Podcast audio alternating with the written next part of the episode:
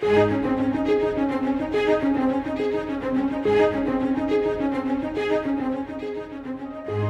Christian life cannot be reduced to a man made list of things to do and not to do. However, when God gives a specific list in Scripture, we must take careful note of His priorities. Today we examine the Lord's to-do list found in 1 Thessalonians chapter 5. Let's join Scott Pauley now as we uncover divine instructions for the last days.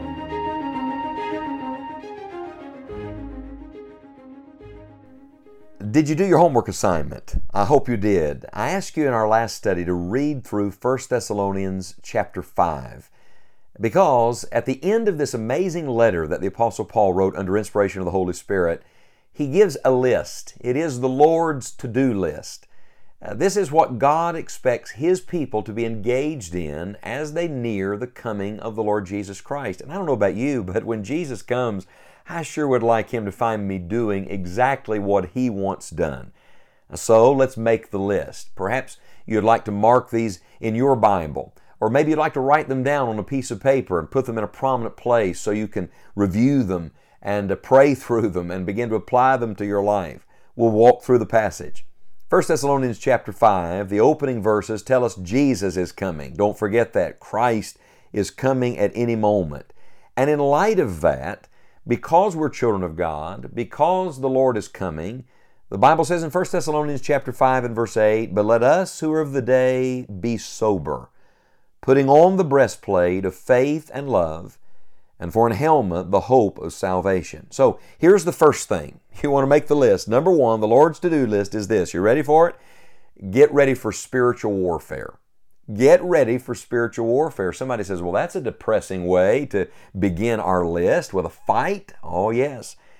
You see, when you begin to follow the Lord Jesus Christ, immediately the Lord's enemy becomes your enemy. The devil that's trying to oppose everything God is doing in this world is going to do everything he can to try to stop you. Uh, you'll remember in the preceding verses, it talks about the difference between those who are walking in the light and those who are children of the night. Uh, look, as long as uh, the devil has you, he's not going to bother you. But the moment you trust the Lord Jesus as your personal Savior, the moment you determine to be a true follower of Jesus Christ, the moment you begin to obey God, then you enter into a, a spiritual warfare. You're on the battlefront, you're near the front lines. The devil hates you because he hates your God. It's not because you're that important, it's because you're important to the Lord. And you're important to the Lord's purposes in this world. And the devil knows the only way to hurt God is to get at you. And so he's going to bring all of his big guns against you. The hounds of hell will come after you, trying to keep you from following Jesus Christ. But let us, who are of the day, be sober. He begins here with our attitude. What should our attitude be? This is serious business. This is life or death. Be sober. We live in a very flippant world today, and certainly there are things to laugh about, and you should keep a merry heart, but you should be serious, sober minded about this that there is a real God and there is a real devil and there is a real spiritual battle. And this is not a game. No, this is warfare. I'm thinking now of 1 Peter chapter 5. Be sober, be vigilant, because your adversary, the devil, as a roaring lion, walketh about seeking whom he may devour. The word sober here, 1 Thessalonians chapter 5 and verse number 8, is not a reference uh, to uh, not being drunken. Certainly, we should not be drunken, but the word sober here has to do with the idea of being wide awake, uh, alert, uh, on guard, vigilant, looking in every direction. A good soldier must be awake. Don't sleep through the battle, my friend. There's war going on all around you. The devil is making his advances, and the church of the living God is supposed to be marching against the gates of hell. Don't sleep through the biggest battle in the history of the world.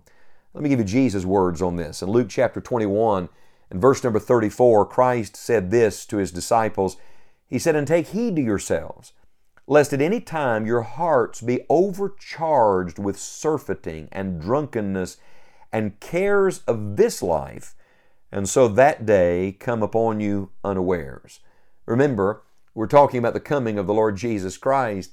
Jesus said, if you're not careful, everyday life.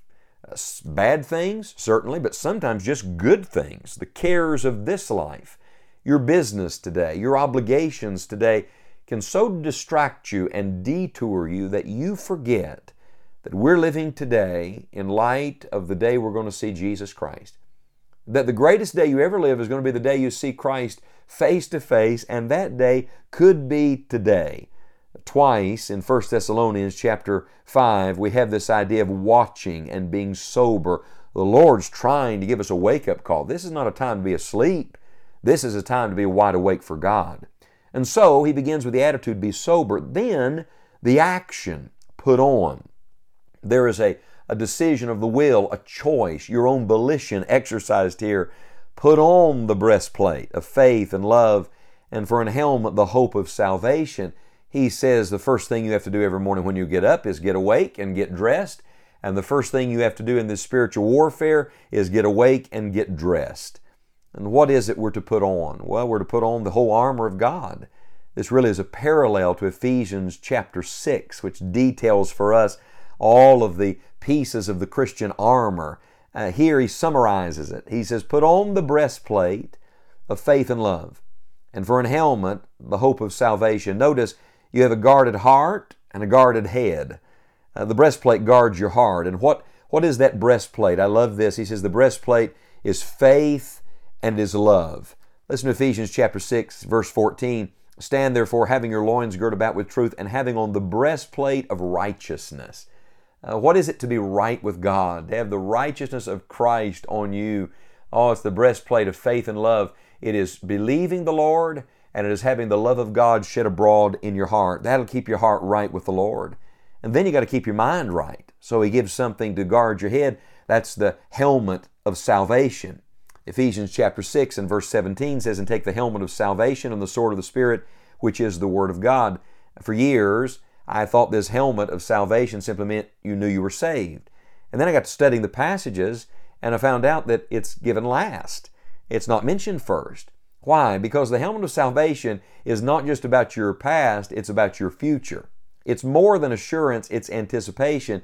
The idea here is that your mind is consumed with the fact Christ could come at any moment. That's where the hope really comes in. Uh, that's why this helmet is the hope of salvation. It's looking ahead, it's looking to the future. I'm not just thinking of my salvation as a past tense event that happened many years ago. I'm thinking of the fullness of my salvation uh, being fulfilled on the day I see Jesus Christ face to face. When you live every day keeping your heart right with God and your mind on the fact Christ is coming, it will help you stay where you need to be in the midst of this great battle. By the way, did you notice this divine trio of faith, love, and hope? You find that same uh, trinity, if you will, in 1 Corinthians 13 13. You find it in 1 Thessalonians chapter 1, verse 3 at the opening of this same letter.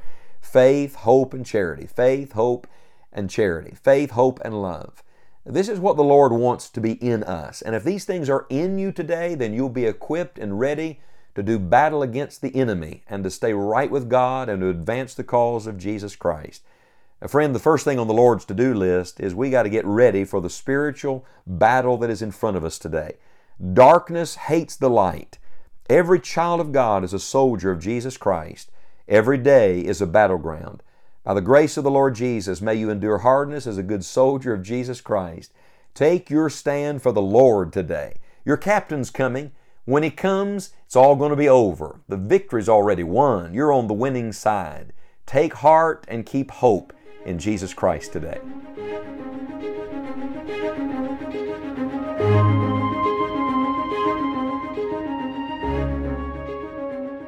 We hope you will take the time to read through 1 Thessalonians 5 and ask the Lord to help you do what matters most to Him today. Thank you for listening and praying for this Bible teaching ministry. Find out more at scottpauley.org. We look forward to studying God's Word with you again next time on Enjoying the Journey. Thank you.